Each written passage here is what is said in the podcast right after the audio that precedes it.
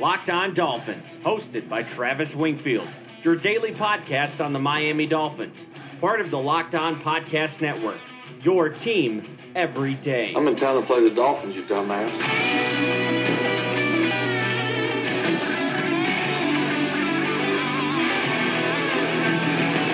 What's up, Doll fans, and welcome into the Friday, November the 30th edition of the Locked On Dolphins podcast. I am your host, Travis Wingfield, and as always, I am here to bring you your daily dose of Miami Dolphins football. And on today's show, Kenny Stills gives us a headline to bicker about over the weekend. We'll discuss his comments and the long term ramifications of that comment, plus an extensive Twitter mailbag. And I am officially in Miami by the time you guys hear this podcast. But real quick, before we get started, please subscribe to the podcast on Apple Podcasts. Leave us a rating, leave us a review. Follow me on Twitter at Wingfield NFL. Follow the show at Locked On Fins. And of course, check out lockedondolphins.com our staff editor, Jason Harina, has a great piece up there live on the blog right now. And last but not least, the other Locked On Sports family of podcasts, like the Locked On Heat podcast and Locked On NFL podcast, for all the local and national coverage of your favorite teams. And while there are injury updates, I'm recording this podcast a little bit earlier on Thursday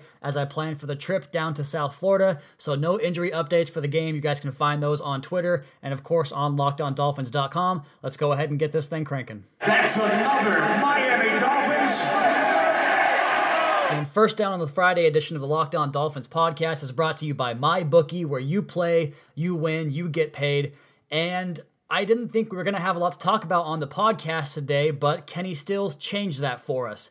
He pretty much broke Twitter mid afternoon with a comment that he made at his press availability. Plenty of Dolphins coaches and players spoke on Thursday to the press, and we'll get to Kenny Stills' comments here in a minute. And before we do that, just real quick, we've had our fair share of complaints about plenty of the players on this team that are producing at a level lower than I think many of us expected them to perform at. And the one that no one seems to really talk about and I assume that's probably because he's universally respected by players, fans, and media alike, is Kenny Stills. Kenny has 20 catches on the year.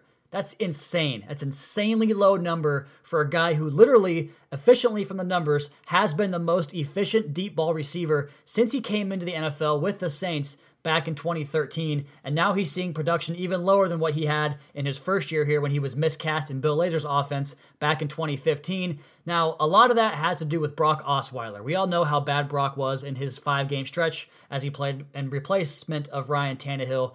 Kenny Stills was invincible during that stretch. He saw six targets during Brock Osweiler's five starts. I mean, paying a guy eight million dollars to get one target per game is just insane. I can't I can't describe enough how bad that is. That's why I keep using the same word for you guys. It's insane, pure insanity. But it is interesting that Kenny's comments on Thursday came after Ryan Tannehill's first start back in the lineup, a game where Tannehill did miss one deep shot, potentially open deep shot to Kenny Stills. He didn't throw the ball, just chose to go somewhere else with it. And that's a contention that I have with Ryan Tannehill is that he's quick to take the one. In a progression read, you have a one, two, and three. On the backside, you'll have one and two, depending on how the how many guys are out in the route. And Tannehill loves taking the first read, which most quarterbacks do.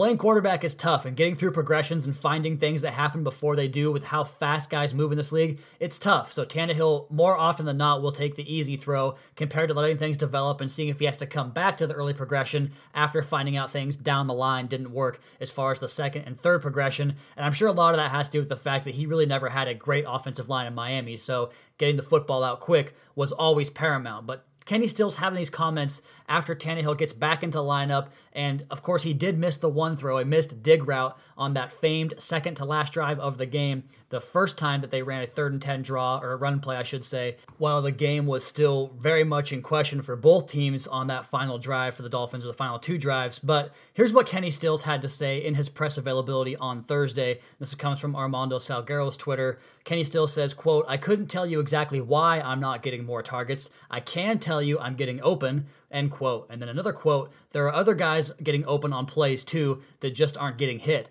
I can't throw the ball to myself. That last part there, I can't throw the ball to myself.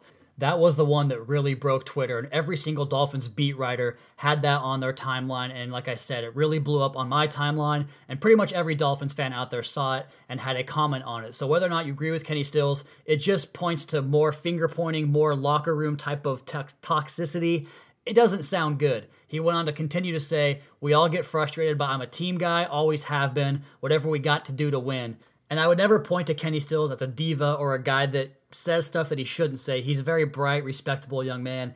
And he did come back into the media room, which is a very strange thing to do. I've actually never heard of this. A player coming back in to clarify something they had said in their previous press availability. So he walks back into the media room and clarified that he was not throwing any quarterback under the bus when he spoke of not being able to throw the ball to himself, saying, quote, there's no single person we can point the finger at, Kenny Still said, end quote. So it sounds like he's just frustrated. I think the entire offense is frustrated. We did hear about several receivers and running backs and players that were concerned about Brock not being able to get them the football, but it sounds like last week in Indianapolis, the offense did score three touchdowns, but some of the passing game, the passing game hasn't really been there most of the year for the Dolphins. So I imagine all these guys, all these pass catchers are getting pretty upset. But what Kenny Stills says by that, I just think that it really points to a, a lack of a future in Miami for Ryan Tannehill. And I know, like I said, it's more about Brock, but I think that it says something about Tannehill too. And I do have it on good authority, as I have told you guys,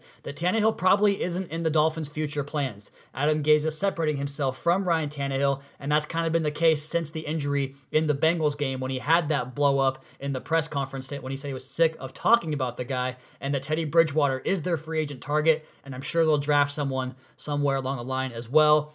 I think Adam Gase is going to get one more chance to kind of scape, scapegoat somebody, and this time it's going to be Ryan Tannehill, a lot of Dolphins fans' favorite player, one of my favorite players over the last several years, too. He deserved better. I don't think he's going to get better in Miami. I just hope he can go somewhere where people appreciate him and he has a chance to really excel and flourish because he needs a good team around him for himself to do that and he's never gotten that in Miami. Now, as far as what this stuff says about the Dolphins' locker room culture and the entire idea of rebuilding this culture around a central unit of guys that can rally around each other and lift each other up, does that seem like it worked at this point? Kenny Stills is the one saying this. Kenny Stills, the nicest guy in the world, the best human in that locker room, and he's out here saying these things, and it just makes you wonder how much finger pointing is going on inside that locker room, offense versus defense, or whatever it is it just sounds bad to me. I think this team is in for another one of those half rebuilds, which I hate. I think you should flush it all down the toilet if you're going to do it at all. And Louis Riddick from ESPN agrees the same thing. Either flush it all out or keep going the same direction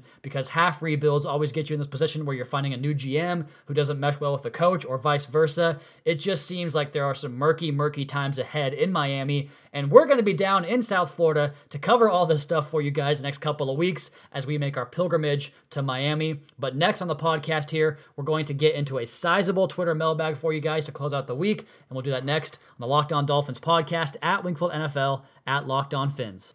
It is championship weekend in college football, and of course, week 13 in the National Football League. And this time of year, things get heated up, especially when you open an account through MyBookie, the best bet you'll make all season long. MyBookie has been in business for years. They have great reviews online, and their mobile site is very easy to use. I would only recommend a service to my listeners that has been great to me, and that's why I'm urging you to make your way to MyBookie, where you win, they pay. They have in game live betting, over unders on fantasy points scored, and the most rewarding player perks in the business. And since MyBookie is currently slammed with new betters and wants to give everybody the best possible customer service, if you deposit deposit your money after 7 p.m. Eastern, they'll give you an additional $25 free play on deposits over $100. Join now and MyBookie will match your deposit dollar for dollar when using promo code LOCKED ON to activate that offer. Visit MyBookie online today. That's M Y B O O K I E. And don't forget to use the promo code LOCKED ON when creating your account to claim up to $1,000 in free play money. Hold out until after 7 o'clock and get an extra $25 free play by using promo code LOCKEDON25. It's up to you guys, but I'd wait until after dinner and take the extra candy. My bookie, you play, you win, you get paid.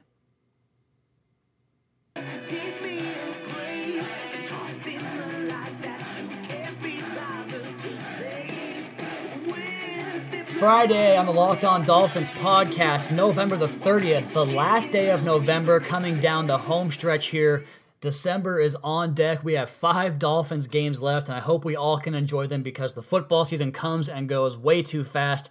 Seems like it goes by faster every single year. And on the podcast today, like I said, didn't have a lot to talk about, but Kenny Stills changed that. And you guys, as you always do on Twitter, helped me change that. We have 20 questions to get to here, I think, give or take. Let's go ahead and kick it off. And the first one here comes from a longtime fan of the podcast, a longtime friend on Twitter. He actually used to write into our Finalysis podcast back when Kevin Dern and I hosted that podcast. But it's Corey Ashburn at Corey13. What's going on, Corey? Hope everything's good with you and your family, dude. His question is There have been a lot of fans wishing we'd tank. Personally, developing a losing culture isn't worth it. Chiefs, Rams, Eagles, Bills, and Texans all got their starting quarterbacks outside the top 10. Plus, look how bad all the quarterbacks drafted early have been. What's your opinion on tanking? That's a great question because it's really an ambiguous line you have to walk in terms of what is the long term impact in terms of trying to attract free agents or just be a place that players want to be. That's a very important aspect in the league. So I definitely see where you're coming from, Corey. But at the same time, there are things that can happen throughout the course of a football game that won't necessarily deter the players or their motivation. I think what motivates players today is money, and that's that's just basically what it is. And if they play well enough and t- and their team takes care of other guys in front of them, they'll be motivated enough to play for that organization and get the reward at the end. But what I'm talking about is like missing field goals, for instance, or maybe just going for on fourth downs. There are things you can do to keep the competitive advantage within your organization, but also find a way to, I guess, alter the results on the field on Sunday. I don't think teams do this very much, if at all. I think the Colts did it back in 2011 with Andrew Luck. I think the Giants might have done it on Sunday against the Eagles. I don't know. The way that game went, I felt like they kind of gave that game up. But if it was me, I'm always trying to win every single Sunday, but I also want to have the long term ramifications. And I think that going from like the seventh or eighth pick into the top three is worth it. But if you're trying to tank to get from like the 15th pick up to the eighth pick, that's not worth it. So it just depends on a bunch of different mitigating factors. And I think that getting into the top three is the only time I'd ever want to kind of intentionally lose games late down the stretch. Next question comes from Yvonne at I Sweetheart. How many yards for LeSean McCoy? I was pretty surprised to see his numbers. He's actually on pace for career lows across the board this year, and good for him because he's kind of a POS human. I don't really care for the guy too much. As far as his yardage output on Sunday, I'll say he gets I, I think they're going to shut the running game down on this one. I think the Dolphins defense comes to play. I'll give him 55 rushing yards on Sunday on several carries. Next question comes from my good buddy Mike. He's at Mike PS78 underscore NFL. Make Fins great again is his uh, title. Cranberry sauce or no? No, dude, get that stuff out of here. I talked about it on Thanksgiving podcast. Turkey, stuffing, mashed potatoes and gravy, and green bean casserole. That's all I need, and my roll, of course, and a nice like whiskey to go along with that. So no on the cranberry sauce. Next question comes from Trent at Trent T M I A. What's your thought on Rashan Gary? Could he fall to us in the drafts and draft around picks 12 and 16? I accidentally answered the question on Twitter, but I'll say it again. Yes, go get him. If he's there, go get him. He's awesome. We could use a hint him or a guy like Ed Oliver to really change the complexion of that front seven. Will he be there in 12 to 16? He might. It's a deep defensive line class, so we'll see how it plays out. Next question is from John Langjun. I hope I said that right. I probably get it wrong every single time. At J Langjun. Minkah is playing well and has filled in at three roles outside corner, safety, and slot corner. Should we move forward with him planning on being a full time corner or safety? What do you see as being the bigger priority in the secondary moving forward? I think that I, I, would just keep using him the way they have because he's so good in playing the slot and safety. He got beat by T.Y. Hilton a few times, like I mentioned, but he was in good position. I think just continue to develop him at all three spots, and then you can approach it wherever as wherever the the most available position as far as safety or cornerback on free agency or in the draft. Just approach it that way, and then you can move Minkah around accordingly. So just use his versatility going forward. Next question comes from RH at Ralph Harper, 1965. The march to fire Gase and replace Ryan Tannehill 17 with whoever is rampant. People are screaming for Bridgewater. What has he done? I'm seeing a guy as injured as RT17 with way less experience. What do you think, Travis? Well, I've covered this several times on the podcast, but I think that Teddy really showed strides this preseason. And I know people are going to say, well, it was preseason, but you can just watch the footwork, the decisiveness, the touch passing that he had, the anticipation. I think he came a long way in terms of his mental aptitude for the game when he had the time off, just like we talked about with Ryan Tannehill coming back. And the truth is, no one really knows what he is, so it's kind of a gamble. I get I get that point entirely, but at least we I guess there's more upside there because Ryan Tannehill is showing us this year that he is what he is, and he's probably not going to get better than that anytime soon. Next question comes from Nick Robb at They Call Me Dragon. Does Miami really struggle to develop talent, or is the talent overinflated because the consistent lack of talent on the roster year over year? Basically, which is more MIA, Mike Wallace or Wes Welker? Um, I think you're just asking if it's the coaching or the players that are causing all these problems. I don't think Miami has really had players improve under this current regime. I mean, Laremy Tunsil, Xavier Howard both did, but they were kind of expected to do that on their own accord. I think Jesse Davis is a good example. Bobby McCain's a good example of guys getting better on the roster throughout the course of this current regime but still, I just haven't seen the development of many guys. And the fact that they cannot develop an offensive line for what, like in any sense of the word, they can't develop offensive line play on the interior. That continues to really baffle and puzzle me. Next question comes from Courtney uh, at Courtney J underscore media. Which free agents do you think the Dolphins should look at to target in the offseason outside of quarterbacks? I can't give you specific names because I just haven't gotten to that point yet, Courtney, but I will say the Dolphins are figure to really attack aggressively on the defensive front seven. I think they'll be very active on the defensive line. I think tight end has to be in play, interior offensive line, and then I think safety could come into play too. So just I don't have names for you yet, but down the line we'll definitely look into that on the podcast. Next question from Oliver at Brazil Candido. What quarterback in this draft class would blossom with Gase and sitting behind Tannehill for a year? I think the quarterback that kind of piques my interest, and definitely not in the first round, but probably as a second round prospect, would be Drew Lock because he has the insane arm talent, just ridiculous, ridiculous arm talent. And I don't feel too bad taking a gamble in the second round on a guy like that and seeing if you can develop the mental side. Now, all this scouting stuff that I do or other people do, it's all kind of half assed because what's most important is who the guy is as a person. How is he as a competitor? And that's what I loved about Baker Mayfield so much, just the fact that he was so intense and had that chip. And you could tell he played with that chip and it elevated the game of himself and his teammates around him. If we can find a guy like that, that's the one that I want. I just don't know who it is yet.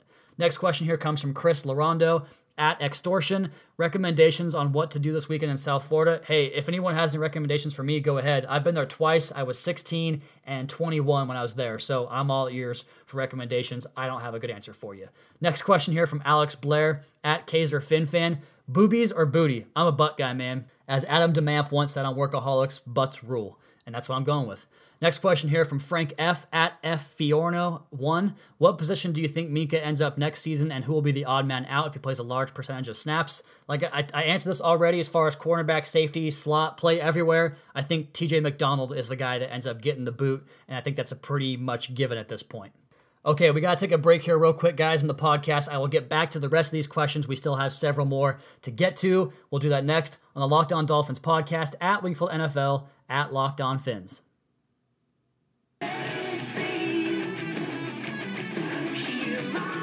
It's the final segment of the Friday podcast, the final November podcast for the year as we forge on into December. We're doing some Twitter questions here. Let's go ahead and jump right back in. The first question I have on this side comes from Angel Contreras at A underscore Contreras 88. Do the Dolphins have the foundation to build a consistent contender, or do we have to try to win a Super Bowl all in one season like the Rams in 17 or Rams this year or the Eagles in 17? That's a great question because I love the way the Rams approached this year. Like they could have been content with just having Josh Reynolds start on the outside for them, but they said, no, forget that. We're going after Brandin Cooks the Ndamukong Suh signing, Marcus Peters, Aqib Talib. I, I love that approach. Go get that championship while you have a chance.